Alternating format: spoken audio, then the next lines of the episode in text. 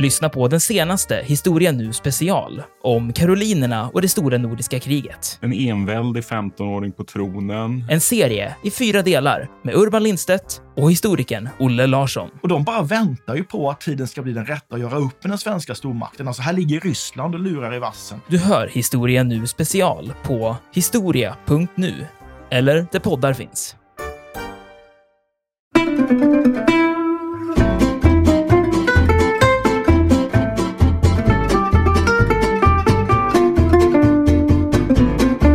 Men det intressanta är, precis som du säger, det är ju Hanna Arendts bok eh, om ondskans banalitet, eller den banala ondskan, som där hon tycker sig liksom ha fångat eh, massmördarens, folkmördarens eh, psykologi kan man väl säga, genom sina studier av Eichmann i samband med den här rättegången. Många, inklusive henne själv, hade liksom förväntat sig att möta en fullblodspsykopat, alltså en aggressiv eh, antisemitiskt orerande eh, galning. Men istället så såg hon en grå, ganska alldaglig, som sagt flintskallig, byråkratisk typ. Och så tycker jag hon uttrycker det ganska snyggt när hon säger så här, eh, det är ett citat från boken. Det finns inget djup, det är inget demoniskt. Det är helt enkelt oviljan att föreställa sig hur det är för någon annan. Just det. Alltså den totala avsaknaden av empati.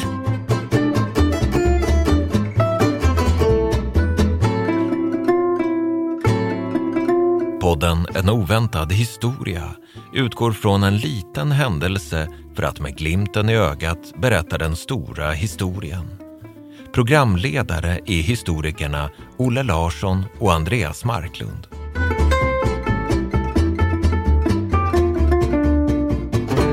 Hej Andreas! God morgon Olle. Roligt att se dig igen. Väldigt trevligt. Idag tänkte jag att vi skulle prata om eh, krigsförbrytare. Oj, Det kanske inte är ett jätteupplyftande ämne, men det är viktigt tycker jag absolut. Och jag tänkte vi skulle säga någonting inledningsvis med hur den här eh, brottsrubriceringen skapades, för den har ju inte alltid funnits. Utan bakgrunden är ju det här mötet som hålls i London i augusti 1945, där då representanter för andra världskrigets segermakter träffas. Och eh, här bestämmer man då att man ska ställa ledande tyska politiker och militärer inför rätta och att de då ska tvingas stå till svars för de förbrytelser de på olika sätt gjort sig skyldiga till under andra världskriget. Och eh, en ny brottsrubricering ser ju nu dagens ljus, alltså brott mot mänskligheten. Och här har vi till exempel då mord, systematiskt utrotande av människor, förberedelser för anfallskrig med mera. Och i samband med det här mötet skapas också begreppet folkmord för första gången. Det är en amerikansk jurist som heter Raphael Lemkin som skapar det här begreppet, genocide. Och som ett resultat av detta så hålls ju då flera krigsförbrytarrättegångar efter andra världskriget. Den mest kända är ju den som hålls i Nürnberg 45-46, då ett flertal ledande nazister anklagas just för den här nya typen av brott, brott mot mänskligheten. Några frikänns, eh, några döms till långa fängelsestraff och majoriteten i Nürnberg blir faktiskt avrättade genom hängning. Men lagens långa arm nådde ju inte alla.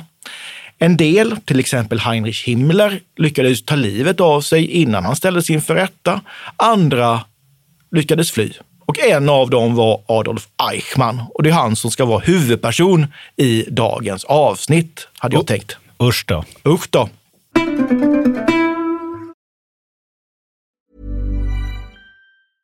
A lot can happen in three years, like a chatbot may be your new best friend. But what won't change? Needing health insurance. United Healthcare Tri Term Medical Plans, underwritten by Golden Rule Insurance Company, offer flexible, budget friendly coverage that lasts nearly three years in some states. Learn more at uh1.com. A lot can happen in the next three years, like a chatbot may be your new best friend. But what won't change? Needing health insurance. United Healthcare Tri Term Medical Plans are available for these changing times.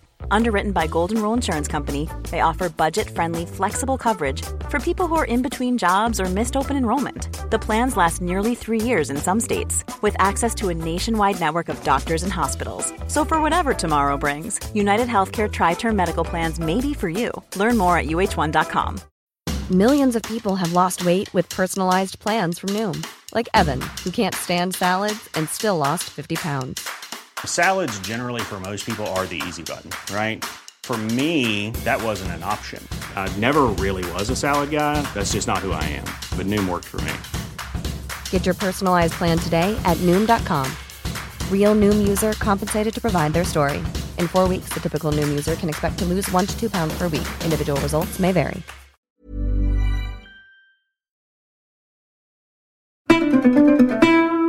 Men jag tänker att vi ska som vanligt börja med en stämningsbild. Och vi ska eh, flytta oss till eh, Argentina. Vi ska flytta oss till Buenos Aires och vi befinner oss nu på en gata som på svenska heter Garibaldivägen och det är en sen tisdagkväll den 21 mars 1960. En grupp agenter från den israeliska underrättelsetjänsten Mossad har under en längre tid haft ett visst hus på den här gatan under eh, uppsikt. Eh, de har fotograferat byggnaden från alla möjliga vinklar, noterat att det saknas staket och noga, mycket noga antecknat alla förehavanden hos den här tunnhårige, skallige mannen som bor här, som kallar sig för Rickard Clement. Men de misstänker att det där är någon annan. Och vad det handlar om nu för de här agenterna, det är ju att innan man ingriper mot honom så måste man ju fastställa hans identitet. Man misstänker ju att det här är Adolf Eichmann. Timmarna går och så plötsligt kommer en buss och av kliver spaningsobjektet Ricardo Clement. Och den här kvällen så har han en eh, bukett blommor i handen och han går mot huset. Han eh, går upp från den här stensatta gången. Dörren öppnas. Där står en kvinna, hustrun. Han räcker över blommorna, kysser henne på kinden och agenterna ser hur bakom den här kvinnan står det också eh, några uppklädda ungdomar klädda som till fest. Och då förstår de, det här är Adolf Eichmann. Därför att just den här dagen, den 21 mars, är paret Eichmanns bröllopsdag. Så det är faktiskt så att det är en blomkvast som avslöjar denna förrymde krigsförbrytare. Genialiskt. Genialiskt. Och lite oväntat. Lite oväntat, precis. Men Andreas, vad vet vi egentligen om Adolf Eichmann? Vem var han? Till att börja med så ska vi kanske konstatera att, att vi har att göra med en extremt obehaglig person. Förutom vilken världen definitivt skulle ha varit ett bättre ställe. Och så brukar jag inte uttala mig om andra människor, så det, det råder nog inga tvivel om att vi har att göra med ett, ett osedvanligt uselt exemplar. Ett synnerligen obehagligt specimen. Absolut. Men alltså han föddes, när var det, 1906 va? Stämmer. Eh, i, i Tyskland. Så han var väl då, vad kan det ha varit, 54 år när rättvisan äntligen hann ikapp honom där på, den där, på Garibaldivägen i Buenos Aires. Föddes i Tyskland, flyttade då som barn till Österrike. Va? Ja. Eh, där han eh, gick i skola, eh, gjorde karriär inom vad var det, elektronikbranschen. Va? ja, han är ju någon slags elektroingenjör eller Ja. något sånt, även om han avbröt sina studier ganska tidigt och började som reseförsäljare istället. Ja, just det. Men han har Just varit det. i elektronikbranschen. Just det, precis. Och bodde väl fortfarande i Österrike va, när han gick med i nazistpartiet? Gjorde han inte det? Det stämmer. Och sen flyttar han ju till Tyskland 33, faktiskt samma år som maktövertagandet eh, sker i, i Nazityskland. Men han blir partiansluten innan det kritiska året 1933. 32 tror jag han, ja, han, han går med i den österrikiska versionen av. NSDAP, alltså nazistpartiet. Så han är ingen total opportunist, utan han verkar vara, ha någon slags ideologisk övertygelse i alla fall. Men han gör väl ganska snabbt och karriär inom, vad ska man säga, nazistsystemet. Va? Eh, börjar som någon slags eh, lägervakt eh, på koncentrationslägret, eller i koncentrationslägret Dachau. Ja, Och eh, jobbar då inom SS, va? Hamnar i eh, den här säkerhetstjänsten, Sicherheitstjänst. Sicherheitsdienst, SD. Ja. Precis, precis. Och blir väl snart någon slags eh, sakkunnig eh, inom ämnet eh, judiska frågor och judendom. Lär sig hebreiska, läser jiddisch, reser till Tel Aviv, tror jag, in disguise och studerar eh, judiska personer och eh, relationer mellan de, de judiska migranterna och eh, liksom, grannstaterna och så vidare för att se om det fanns möjligheter där. Eh, men bli, alltså klättrar ganska snabbt då inom eh, SS-apparaten och blir väl då eh, SS-chefen Heidrichs eh, expert på just judefrågor. Det kan man ju säga bara några månader efter det att kriget bryter ut. Alltså när vi befinner oss nu i december 39, då är han högsta chef för den avdelning inom tyska säkerhetstjänsten som just är ansvarig för deportationer av judar. Så han är liksom experten på, på judefrågor. Precis. Och det är ju, eh, när vi talar här om chef för, för deportationer av judar, alltså det är svårt att om man pratar om deportationer av tyskar, av, av judar från Nazityskland, så kommer man ju ut osökt in på den här så kallade Madagaskarplanen, ja. som är förhållandevis okänd. Just vad var det den gick ut på egentligen? Jo, den gick helt enkelt ut på, alltså det ingår i vad ska man säga då, första fasen av eh, nazisternas antisemitiska projekt. Tyskland skulle, och egentligen då hela Europa skulle göras judefritt genom att judarna skickades bort någon annanstans. Och till att börja med hade man liksom då eh, kikaren inställd på den här ön Madagaskar utanför Afrikas eh, östkust. Eh, och planen var väl att då ungefär fyra miljoner judar tror jag det var, alltså det var ju väldigt många som skulle skickas dit då för att då långsamt tyna bort och försvinna i den tropiska värmen. En väldigt obehaglig plan. Mycket obehaglig. Och den, den överges ju sen då redan omkring 41 så blir den ju orealistisk eftersom eh, tyskarna inte längre har sjöherravälde och kriget kräver att man prioriterar sina resurser, sina resurser annorledes. Ja, det är att man, man vinner inte the battle of Britain. Man lyckas inte knäcka Storbritannien, så man har inte världsherravälde på, på haven helt enkelt. Och det är ju det här som leder fram till den här ökända konferensen i Wannsee utanför det. Berlin ja. i januari 1942. Där man beslutar om det som på tyska heter die Endlösung der Judenfrage, alltså den slutgiltiga lösningen. Precis. Och där för väl eh, eh, Eichmann för pennan tror jag. Han Eichmann för pennan och han är en av de drivande under den här eh, konferensen. Precis, med då, är det Heydrich som är vad ska man säga, ordförande? Heydrich är den, le den ledaren i samband med den här konferensen. Just det. Och det är här man fattar beslut beslut om, in, om, om, den slutgiltiga lösningen. Man räknar ju ut att det finns 11 miljoner judar i Europa och de ska, man gör en förteckning land för land och mm. de ska utplånas. Och det är ju här efter som man, börjar, som man grundar de här dödslägren mm. i framförallt östra Polen. Ja, som då, som då är, ja, precis, som är då eh, kontrollerade, ligger ju på tyskkontrollerat territorium, men inte i Tyskland. Nej, just det. Och Eichmann besöker själv i alla fall tre av de här lägren. Vi ja. vet att han har varit i Auschwitz, han har varit i Treblinka ja. och han har varit i Chelmno. Just det. Ja, han var ju aktivt involverad, intressant, alltså i själva ihjälgasningen av Europas judar. Inte som bödel, men som eh, logistikansvarig. Alltså han såg till att det transporterades folk dit i de här dödstågen. Han spelade en mycket, mycket stor roll.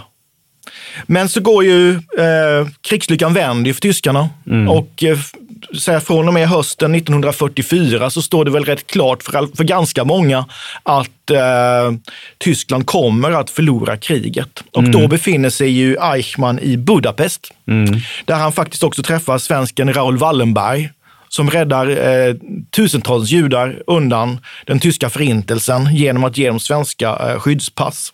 Just det. Och i december då, 44 så närmar sig ju Röda armén eh, Budapest och Eichmann inser att han måste på något sätt försöka fly, för han vill inte hamna i Röda arméns händer. Så han tar sig tillbaka. Eh, han tar sig till Österrike, vidare till Tyskland. Han gör sig av med sin eh, SS-uniform och byter ut den mot en uniform från tyska flygvapnet.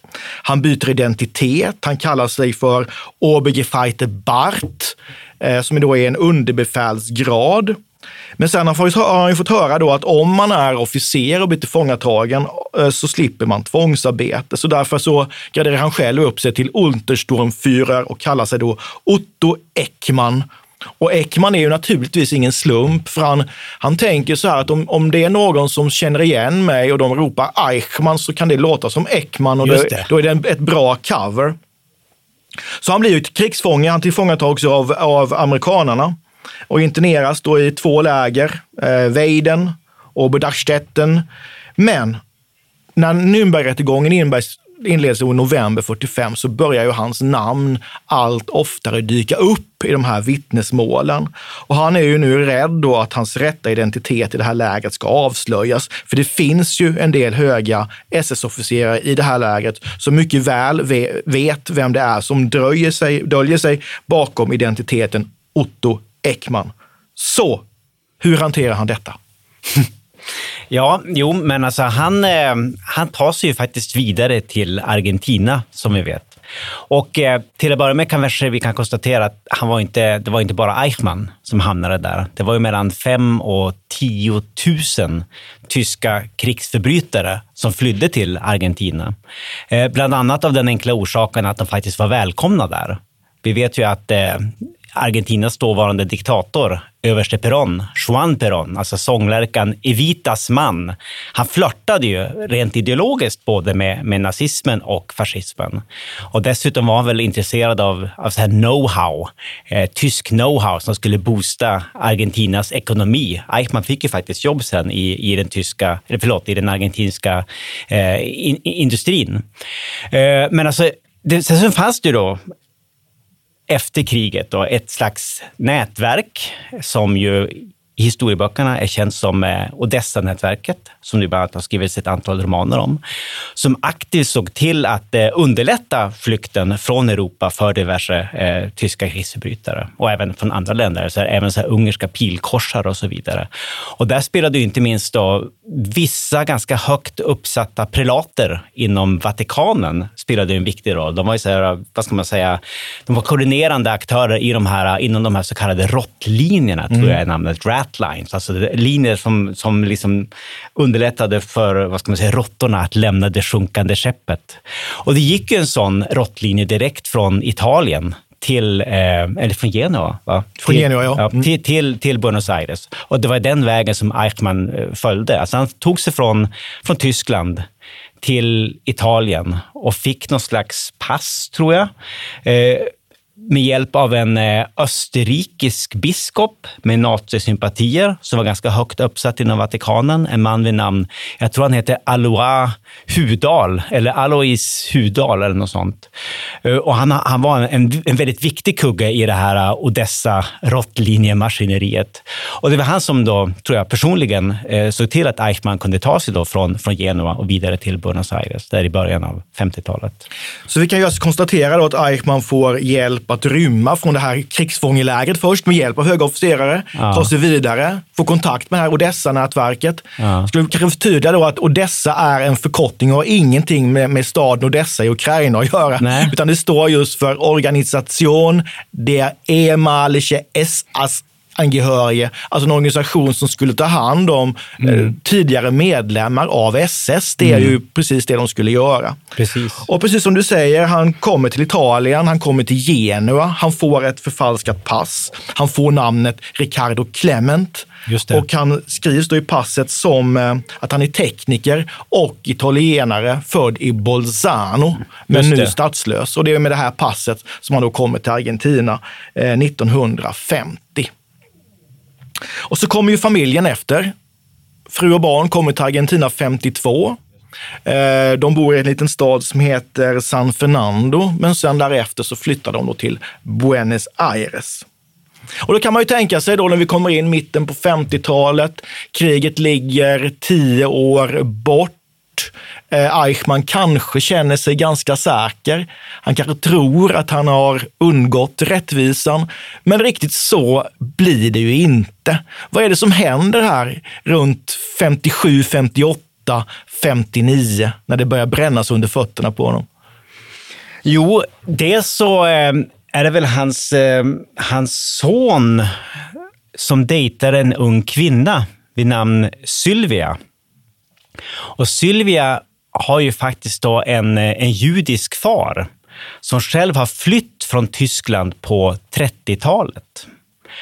Och den här Sylvia, under någon dejt med den här sonen till Eichmann, får då höra att, eh, jag tror till och med att den här sonen skryter om att hans pappa var en högt uppsatt nazist. Och den här informationen sprids till Tyskland på något sätt. Till en tysk eh, distriktsåklagare är det va? Ja, som är från eh, Hessen, som heter Fritz Bauer. Just det, Ja. exakt. Som på personligt initiativ, alltså han tar själv kontakt med Mossad. Han litar inte riktigt på att den tyska rätts, eller västtyska rättsapparaten ska kunna hantera det här ärendet. Alltså han har ju noterat att tyska krigsförbrytare har en tendens att försvinna och få hjälp att försvinna. Så han kontaktar själv då den israeliska underrättelsetjänsten Mossad som via sina kanaler kontaktar Sylvia, unge Sylvia, hennes familj. Och hon får i uppdrag att än en gång söka upp den här dejten och framförallt dejtens pappa för att försöka säkerställa identiteten. Det går nämligen rykten i israeliska, judiska kretsar om att det där svinet Eichmann, som man säger, jag tror det är uttryck som stammar från Simon Det är Wiesenthal. Simon Wiesenthal, den kände nazistjägaren, Ja. som har fått det här. Den här det är, och det är ett citat från en av hans uppgiftslämnare, att det här svin, eländiga svinet Ja, Eichmann har just varit det. synlig i Buenos Aires. Exakt. Så det florerar en hel del rykten om att, eh, att den, den lede Eichmann faktiskt gömmer sig här.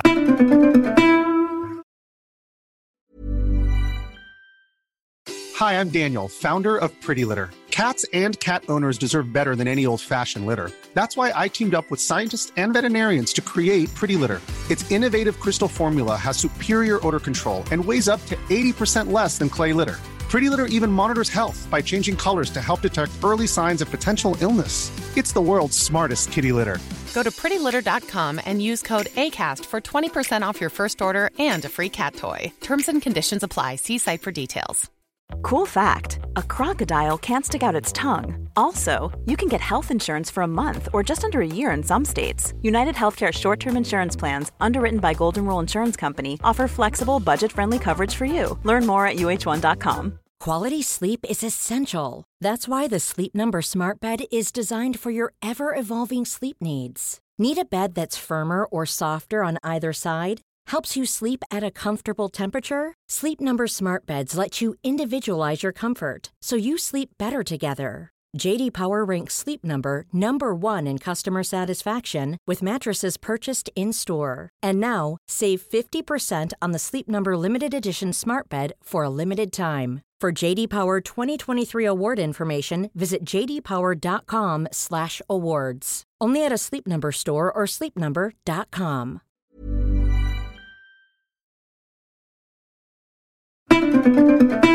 Eh, så det, det är väl det första steget, att man vill liksom försöka säkerställa då identiteten, om det verkligen stämmer. Så hon tar sig till det här huset hos sin dejt. Dörren öppnas av Eichmann själv. Han presenterar sig som eh, farbror till den här eh, Sylvias dejt.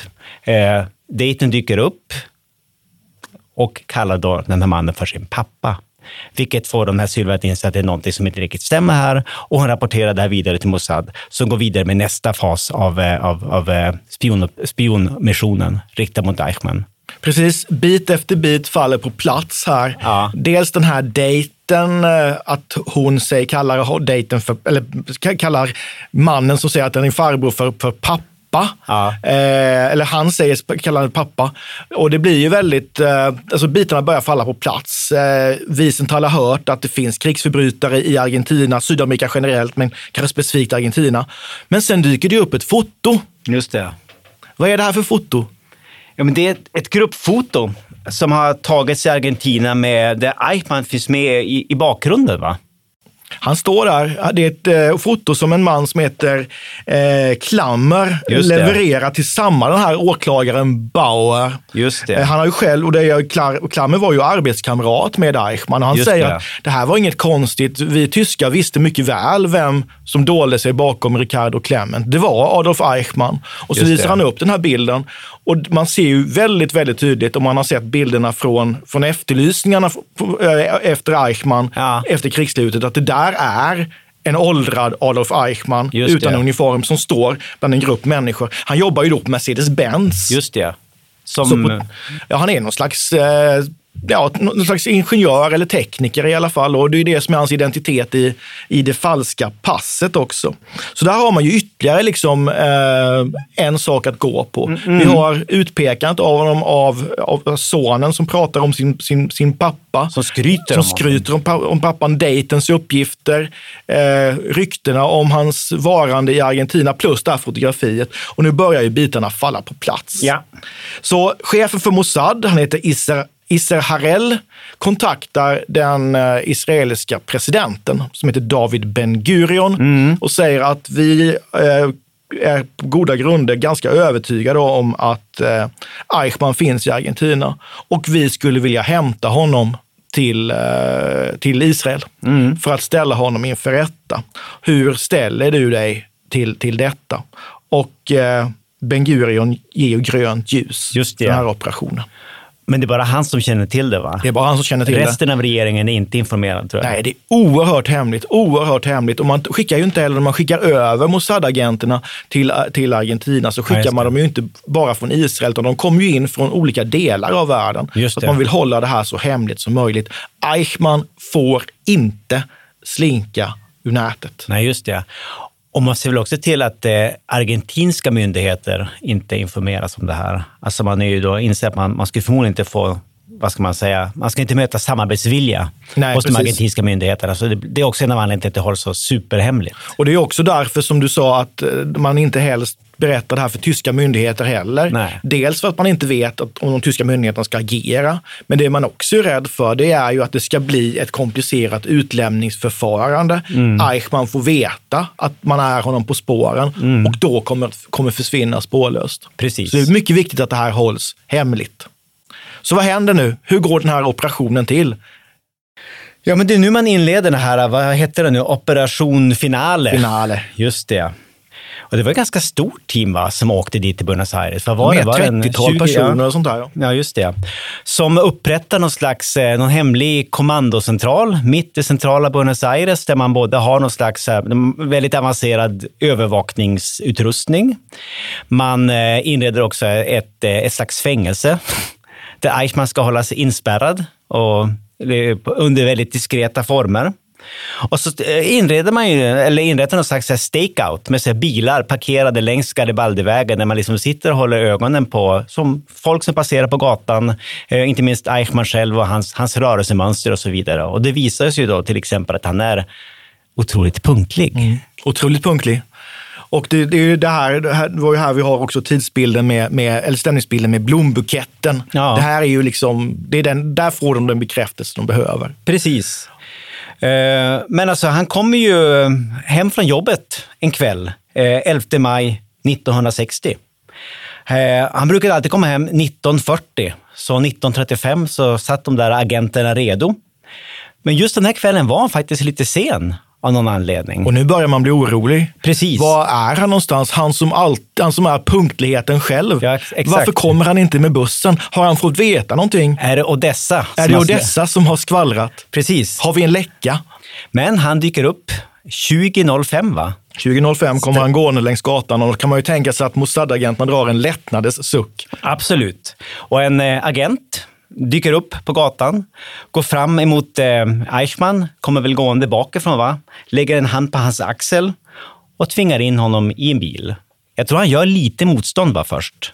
Han blir ju, ja det gör han ju, men sen säger man ju till honom då, snabbt som katten då, man säger ett ögonblick säger man till honom, lägger handen på axeln, ser honom en ög- ögonbindel. Han säger ju någonting, varpå han får munkavel, binds till händer och fötter, läggs på golvet i bilen och en israelisk agent och säger till honom ett enda pip från dig, Så skjuter vi dig. så skjuter vi dig. Just det. ja, Just det. Så han har en väldigt dålig förhandlingsposition. det kan man säga. Så han körs till det här safehouset som han har, där han hålls eh, inspärrad i eh, ett antal dagar. Vad är det? Den över en vecka i alla fall. Han är där över en vecka, för man vet ju inte riktigt hur man ska få ut honom. Nej. Eh, och det där är ju, han är ju, han är ju neddrogad och han är tydligen livrädd under den här tiden i huset, Ja. vilket man kan, kan förstå då. Det skulle jag också vara, tror jag. Eh, precis. Men det kommer något El Al-flygplan då, för det är någon slags är det något slags jubileum i Argentina just nu som gör att, man, att det finns ett bra svepskäl till att flyga dit ett eh, ja, specialchartrat El Al-flyg, alltså israeliska, eh, ett israeliskt flygplan med lite diplomater, diplomatisk status. Och det är med hjälp av det planet som man tar hem honom. Va? Jag tror att han blir utklädd i en eh, El Al-uniform. Uniform, precis. Drogas ner, han sups full eller något sånt där. Jag tror i alla fall att det är någon säkerhetsvakt från Argentina som fattar misstanke. Hon tycker att han är väldigt svår att få kontakt med, just den här specifika El Al-piloten, eller vad han nu ska föreställa vara, som liksom släpas genom säkerhetskontrollen av Mossad-agenterna. Och då säger man, tror jag, att nej, han var ute och drack lite grann igår. Han är, han är inte vid sina sinnens fulla bruk, men han brukar återhämta sig rätt snabbt. Och så kommer han igenom. Och så får han följa med planet till, eh, Precis. till Israel. Precis. Och då är ju, som sagt i Israel så är det ju egentligen, förutom då vissa personer inom Mossad, så är det ju egentligen bara David Ben Gurion, premiärministern, som känner till detta. Ja, till att börja med. Till att börja detta. Och han, den 23 maj tror jag att det är som eh, Ben Gurion avslöjar för sin regering att israeliska Mossad-agenter har genomfört en operation på argentinskt territorium och spårat upp en av de nazister som var högst ansvarig för folkmordet på Europas judar. Och att den här personen i fråga, nämligen Adolf Eichmann, nu befinner sig i Israel där han ska ställas inför rätta. Just det. Rättegången inleds den 11 april 1961. Vad är det som händer i den här rättegången? Ja, det är ju en eh, rättegång som eh, bland annat har blivit känd för att eh, den amerikanska journalisten Hannah Arendt eh, skriver en berömd bok om den här som, handlar, som heter Ondskans banalitet. Precis. Och eh, det är ju, den bygger ju på den bild, hon är ju närvarande vid rättegången, och den Mm. bygger på den bild som hon får av Eichmann under den här rättegången. Den pågår ju i 14 veckor. Mm. Han anklagas för eh, krigsförbrytelser, folkmord, Mm. brott mot mänskligheten. Eh, man är oerhört rädd också att han ska bli eh, lönnmördad i Israel. Ja, just det. Så att det är ju rigorösa säkerhetsarrangemang i samband med den här rättegången. Han sitter ju i någon slags eh, akvarieliknande bur Ja, omgiven alltså med, med väggar som är av skottsäkert glas. Och eh, åklagaren eh, gör sitt jobb, kallar flera hundra vittnen och det slutar ju med att Eichmann förklaras skyldig på 14 åtalspunkter och döms då till döden genom hängning. Och blir då också avrättad och sen kremeras han och strös ut i, i, i Medelhavet. Ja. Men det intressanta är, precis som du säger, det är ju Hanna Arendts bok eh, om ondskans banalitet, eller den banala ondskan, som, där hon tycker sig liksom ha fångat eh, massmördarens, folkmördarens eh, psykologi kan man väl säga, genom sina studier av Eichmann i samband med den här rättegången. Hur beskriver hon honom? V- vem är han, personen? Ja, men alltså, hon tycker att han är, som sagt, just ganska banal. Alltså, hon menar liksom att, eller hennes tes är väl att många, inklusive henne själv, eh, hade liksom förväntat sig att möta en eh, fullblodspsykopat. Alltså en aggressiv, eh, antisemitiskt orerande eh, galning. Men istället så såg hon en grå, ganska alldaglig, som sagt flintskallig, byråkratisk typ som påstod, och kanske också lite enfaldig typ, som själv påstod att han bara följde order egentligen. Han, hon beskriver honom som någon som är osjälvständig, dum byråkrat precis. Ja. Eh, väldigt auktoritetsbunden. Ja. Gör vad folk säger åt honom, ingen egen vilja. Och så tycker jag hon uttrycker det ganska snyggt när hon säger så här, eh, det är ett citat från boken. Det finns inget djup, det är inget demoniskt.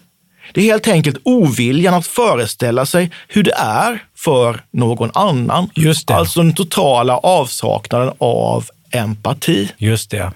Och den där bilden av, av den nazistiska massmördaren stod sig ju ganska väl, ganska Mm. länge. Exakt. Jo, men alltså hon talade ju, hon talade ju också om, eh, om eh, Sovjetunionen på den här tiden. Hon menade liksom att den här typen av skrivbordsmördare egentligen fanns inom många olika typer av totalitära system.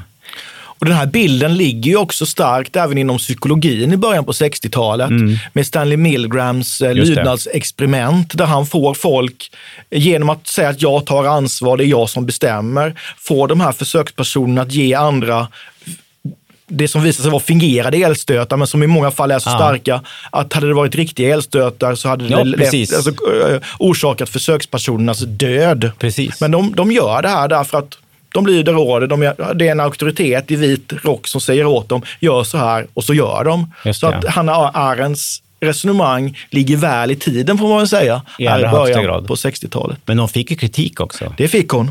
Vad är det den här kritiken har handlat om framför allt?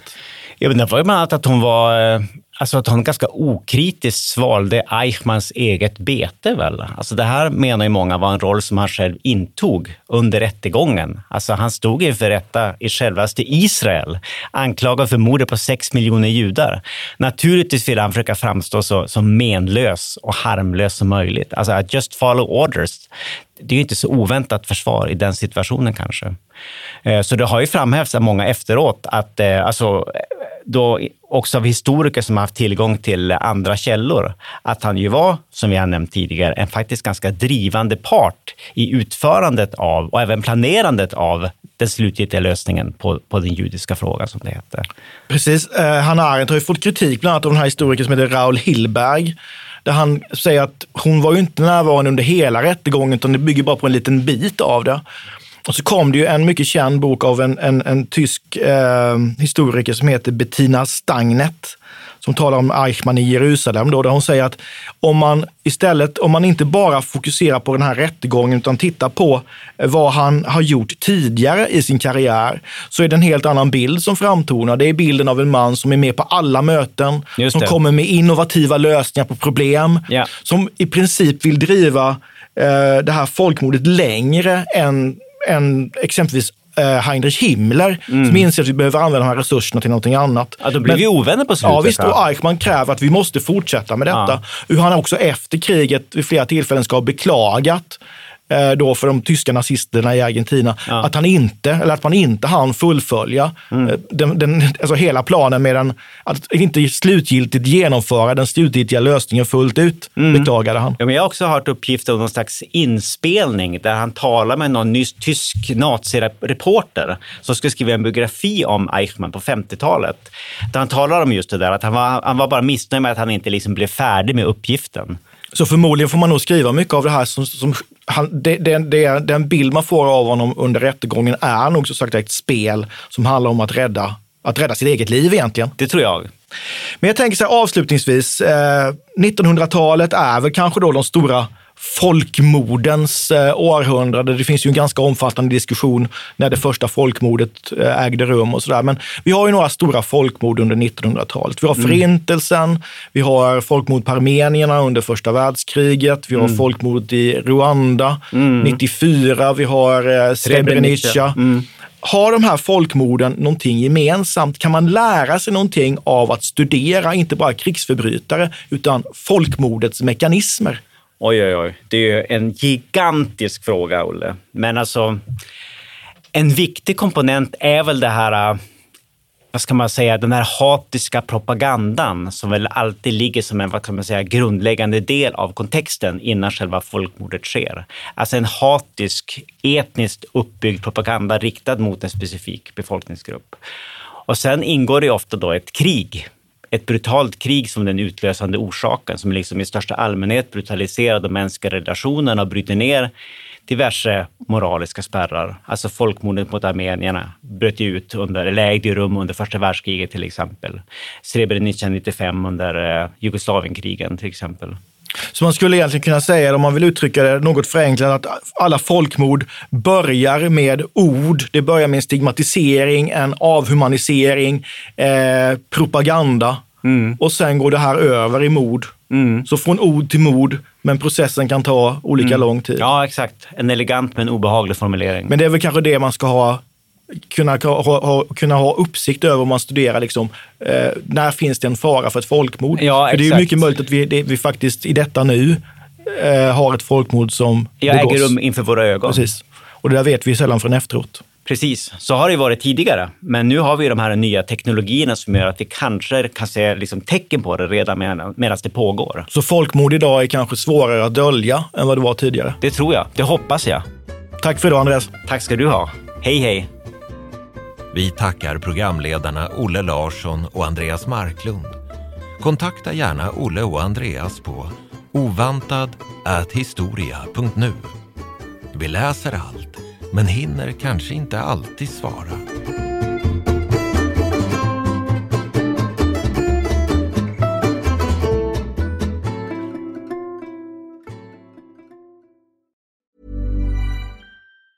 Want truly hydrated skin? Meet Body Care Breakthrough Hyaluronic Body Serum. It's clinically proven to increase hydration by 161%. It's lightweight, fast absorbing, and delivers 24 hours of hydration for silky smooth skin without any sticky afterfeel.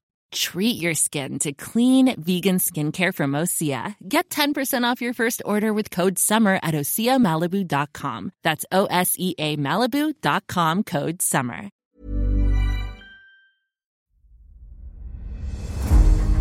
Jakob de la Gardie är den enda svenska fältherre som lett en armé till Moskva och trätt fram inför tsaren.